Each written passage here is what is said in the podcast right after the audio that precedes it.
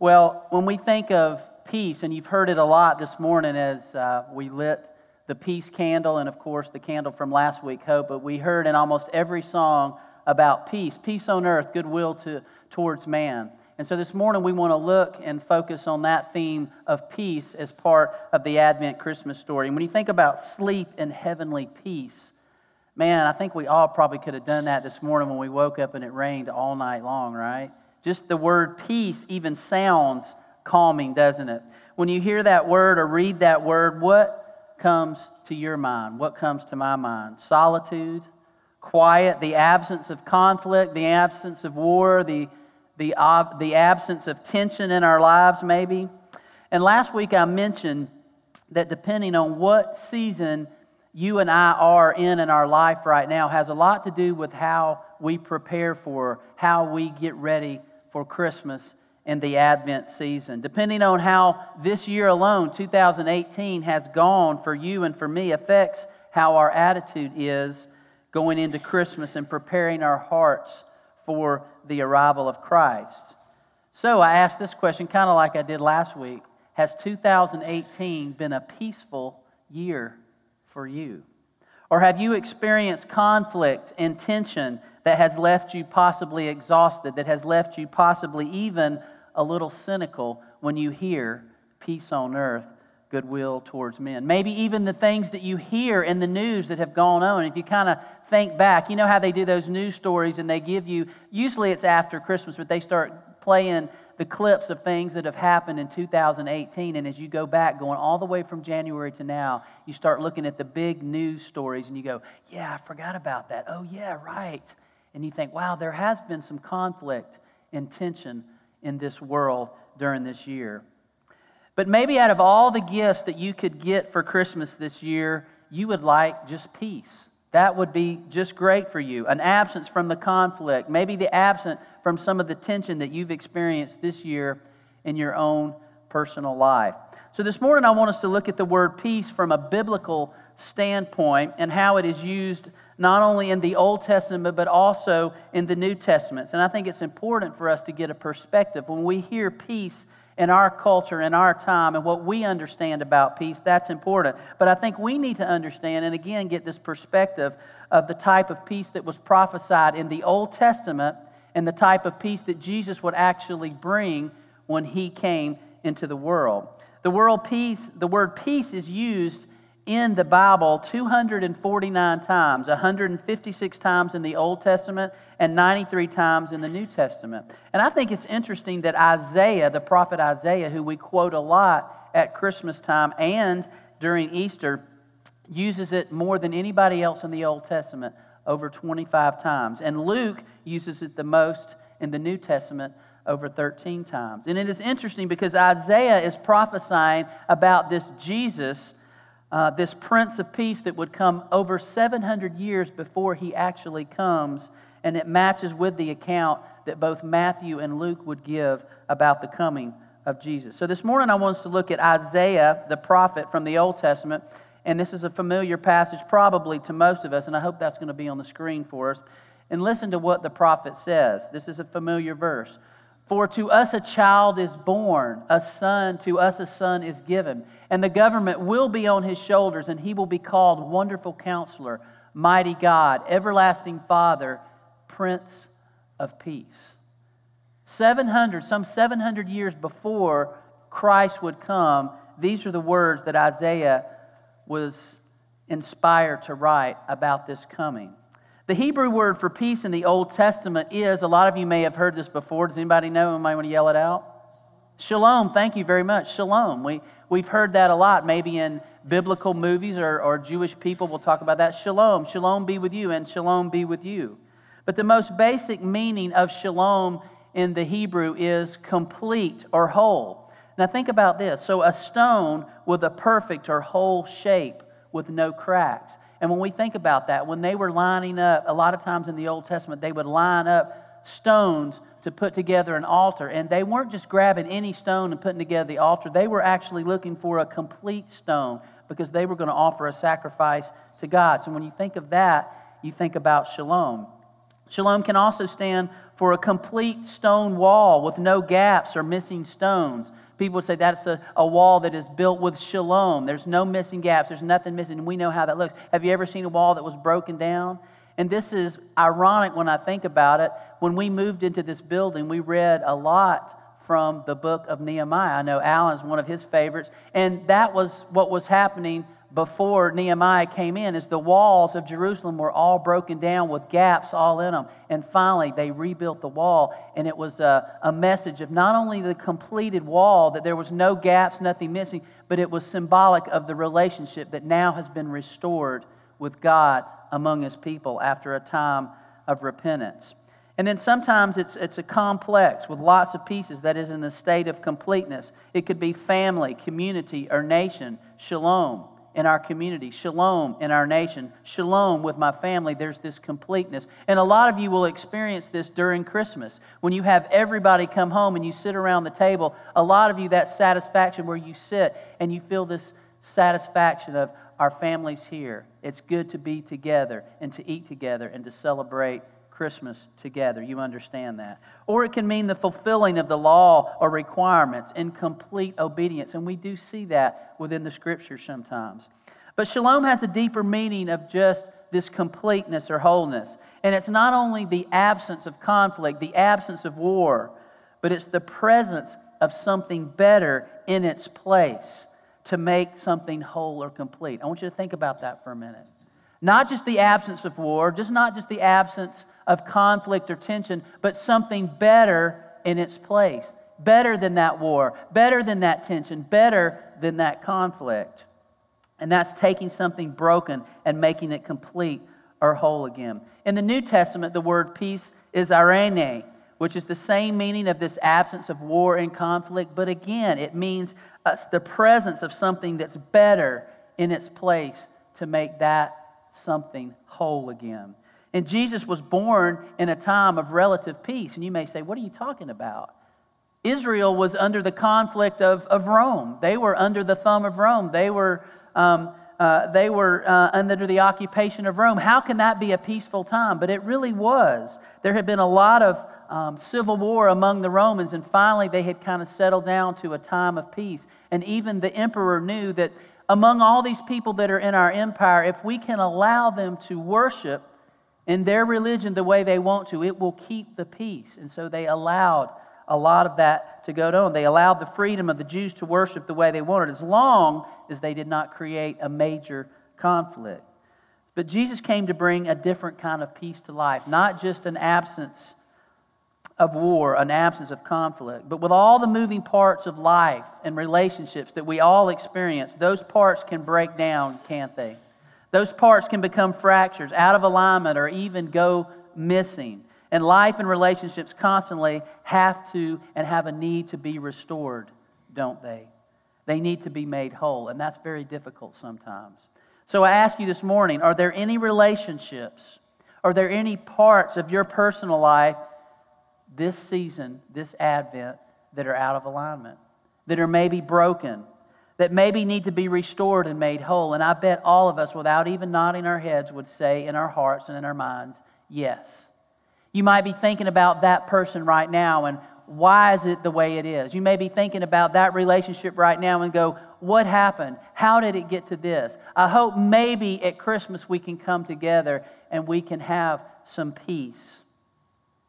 And some of us maybe for a moment, some of those relationships are at peace right now because there is the absence of conflict with those relationships. And we say, yeah, it's okay right now. But I know the right thing said or the wrong thing said at the wrong time or the right time could start that whole thing again. And it lays in the back of your mind that I want there just I want that to be gone. I want there to be this wholeness of that relationship. And some of us may feel helpless and alone to solve those broken, those fractured, and those lost relationships in our lives because we know I don't know what else to do. I've tried everything I can do. I've tried coming between maybe even others that we love and bringing those relationships together again. And you feel helpless and saying, I don't know how to restore it. But I've tried and I've prayed and I've done what I could, but there's not much I can do. And some of us, in frustration, have maybe even given up on some of those relationships. of, of, of ever being whole again. We just think it's not going to happen. There's nothing I can do. And I can say for myself, even in my family and in some of my relationships, there comes a point where even I just want to say, I don't know what to do anymore. And you kind of give up and don't know what to do.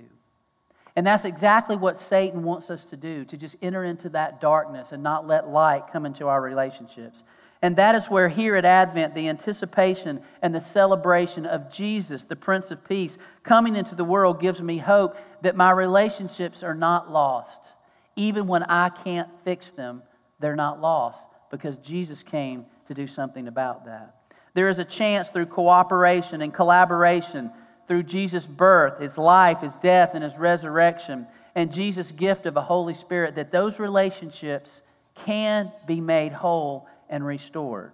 And so, again, as we did last week, I'd like to look at how cooperation and collaboration among the different characters in the Christmas story did exactly that to bring peace in a time that had some conflict during that time. I thought about Zechariah and Elizabeth, as we mentioned last week, the parents of John the Baptist. And obviously, they were thrilled when they were told they were going to have a baby. But you know, as we mentioned last week, that when Zechariah heard the news, he goes, How is this going to happen? And the angel said, Because you didn't believe, you're not going to be able to speak during uh, a certain time. And we found out it was during the whole nine months. Can you imagine not being able to speak for nine months? how that must have felt to go through and not being able, having to write things down, having to motion, trying to communicate without using your voice. He does not have, um, they, uh, I want us to look at Luke, if we have that up there, Luke chapter 1, verses 57 through 60. Now, I want you to listen to this. This is interesting. So, Zechariah and Elizabeth know this baby's coming, and they know that they've been told through the angel that you were to name him John. He's going to be the preparer of the way of the Savior that's coming. And they understand that and they grasp that. But after the baby has been born, listen to what happens. When it was time for Elizabeth to have her baby, she gave birth to a son. Her neighbors and relatives heard that the Lord had shown her great mercy and they shared her joy. On the eighth day, they came to circumcise the child, and they were going to name him after his father, Zechariah. And I want to stop there for a minute. They. You know how we use that term a lot in our culture? Well, you know what they say. And a lot of times we go, who is they? Well, in this particular case, Elizabeth and Zechariah are there, but there is who else there? There are relatives and neighbors, and they think they're going to name him after his father, Zechariah. But his mother spoke up and said, No, there's a little conflict here, isn't there? They're saying you're supposed to name him after his father. You've waited this long. Surely he's going to carry the name of his father after you've waited this long to have a child. So there's a little bit of conflict. And she says, No! Exclamation point. He is to be called John. And even though Zechariah couldn't speak during this whole pregnancy, he had communicated clearly to Elizabeth. The angel said, This son is to be named John. And they said to her, There is no one among your relatives who has that name. Can you imagine how awkward this was at the circumcision of this baby? We're arguing over his name. I mean, I think about that, and we, we can kind of laugh at that maybe, but we know where we've been in a hospital room and people have been arguing over names. Ever happened in any of your families? You don't have to raise your hand, but I'm sure it may have. You can't name him that. I remember what I wanted to name my first son. I couldn't do it because both of my in laws were teachers, and they knew a bunch of kids with that name that were bad kids. So you can't name him that. I was like, what?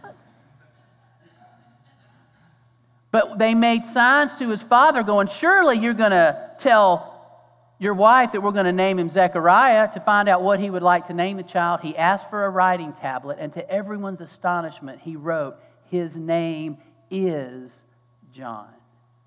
Immediately his mouth was opened and his tongue was set free, and he began to speak, praising God. All the neighbors were filled with awe, and throughout the hill country of Judea, people were talking about these things. Everyone who heard this wondered about asking, What then is this child going to be? For the Lord's hand was with him. So it started out kind of an awkward situation. Relatives and people are telling you what they're, you're supposed to name your baby, but I think it's ironic here that the collaboration, the cooperation between Zechariah and Elizabeth came and said, Look, we know what God said. He gave us this baby. This baby came from Him, and He said the name was going to be John, and that's what we're going to do. I know what y'all are saying. I know that's what y'all are thinking, but we're going to do what God has called us to do. And they did. And in that obedience, peace came, and that his tongue was loosed again, and he was able to speak. It was not just the absence of the argument over the name that was gone, it was something better. It was a sign. It was shalom, eirene, and John would be a unique part of bringing shalom, eirene, peace, the peace of God, into the world. Something better than just the absence of war or conflict. When you think about Joseph and Mary, when Joseph finds out about this pregnancy, he does not have peace about the marriage, does he? And rightly so. I know it's not my baby. I don't understand what has happened. I thought we were planning this life together. How did something happen and someone else come in there? And then Mary tells him this story about the, the angel and the Holy Spirit and how she was pregnant through the Holy Spirit. And I'm sure from a, a standpoint of just humanness, he's going, What? What are you talking about? And it had to have some conflict there. But God confirmed to Joseph in a dream that Mary was telling the truth, that this child was coming from the Holy Spirit, and he was to save his people from their sins. Joseph cooperated and collaborated with Mary because he said, I heard from God too in a dream just like you did, and now I understand, and I'm going to cooperate and be the father and the husband that I'm called to be. Now, again, it's not just the absence of conflict with Mary over the pregnancy but the faith that she was carrying the Savior of the world, something better. God was bringing something better, bringing shalom, eirene, through Jesus Christ, making us whole with God again.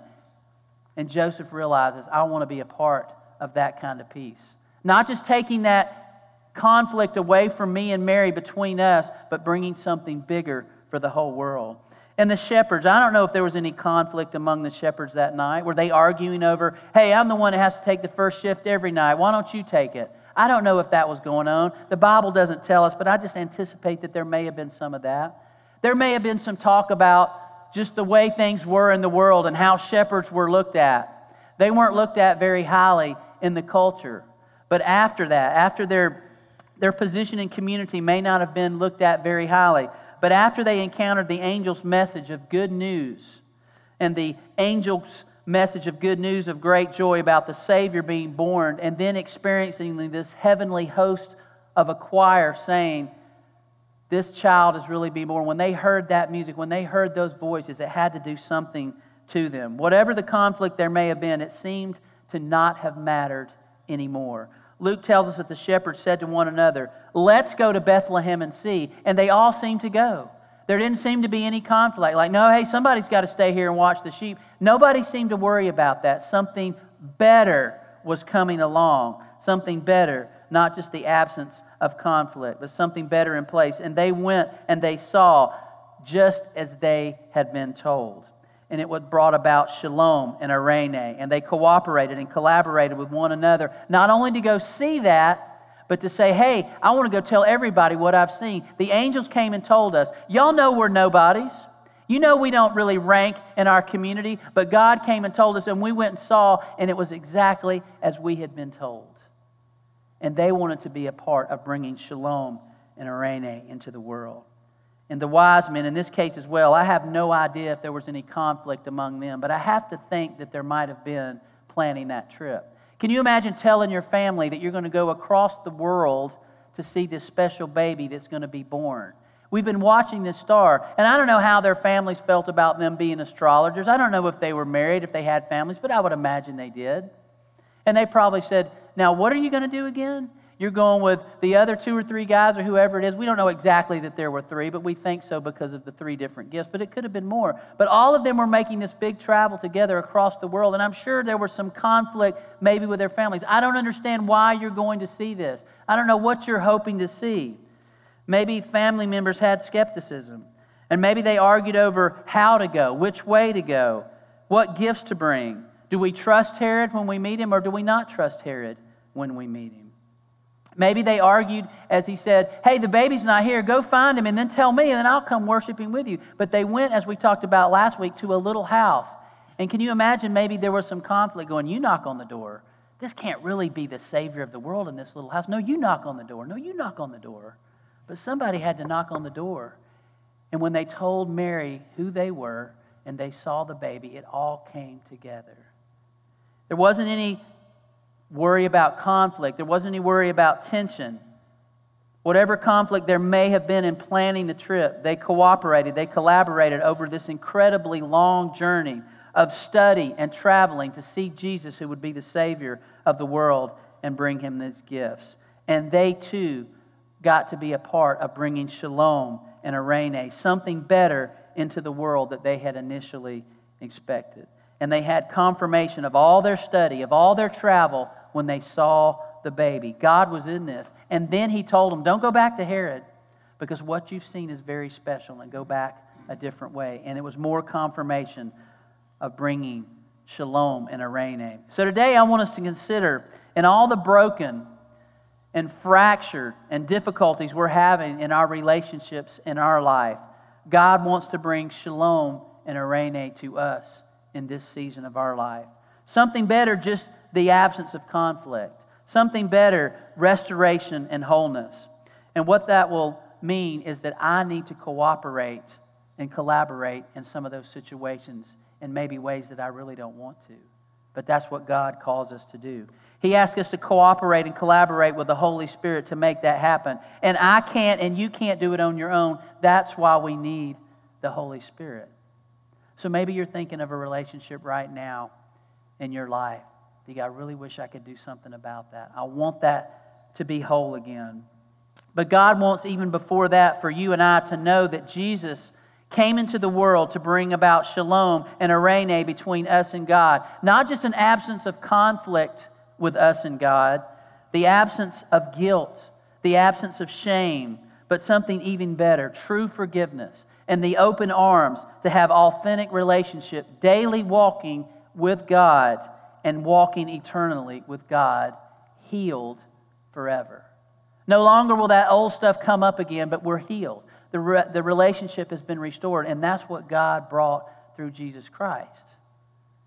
Now, we may nod our heads this morning and go, That's great, Craig. That's beautiful. The songs were beautiful this morning. But there's something in us that really doesn't grasp fully that we are healed. And I want to go back to Isaiah and read another, another prophecy of his. Listen to what he says in Isaiah 53 5.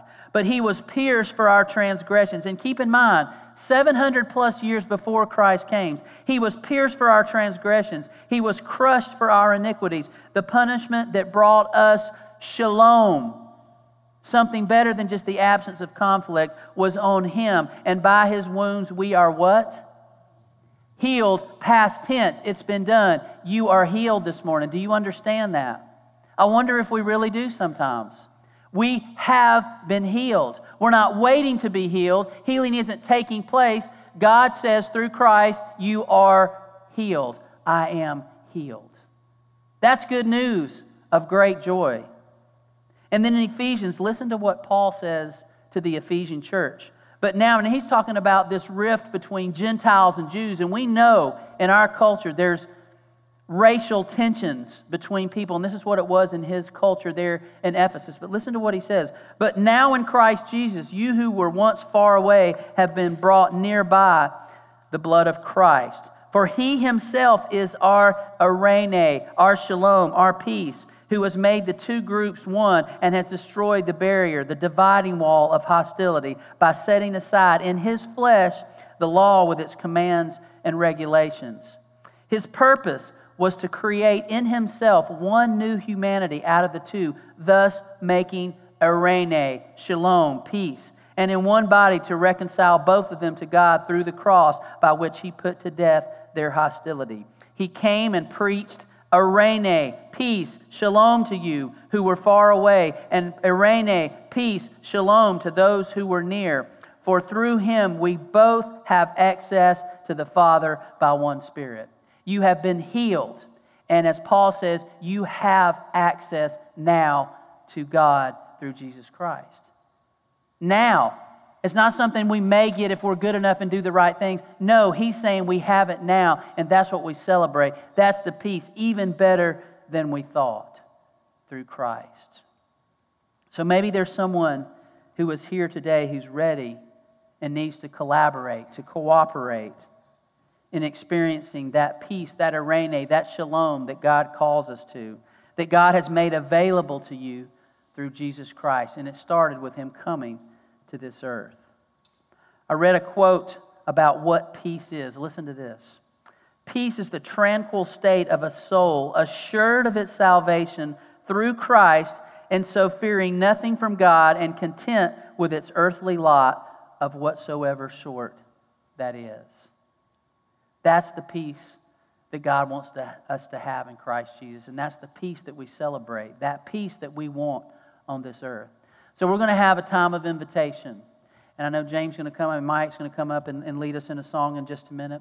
But maybe there's somebody here today that says, I want that shalom. I want that eirene, that peace that not only takes away the absence of conflict and war, but I want something better in its place. I want restored relationship, not only with God, but maybe somebody special this Christmas season. Were you willing to collaborate? Are you willing to cooperate with the truths and the promises that God has brought through Christ?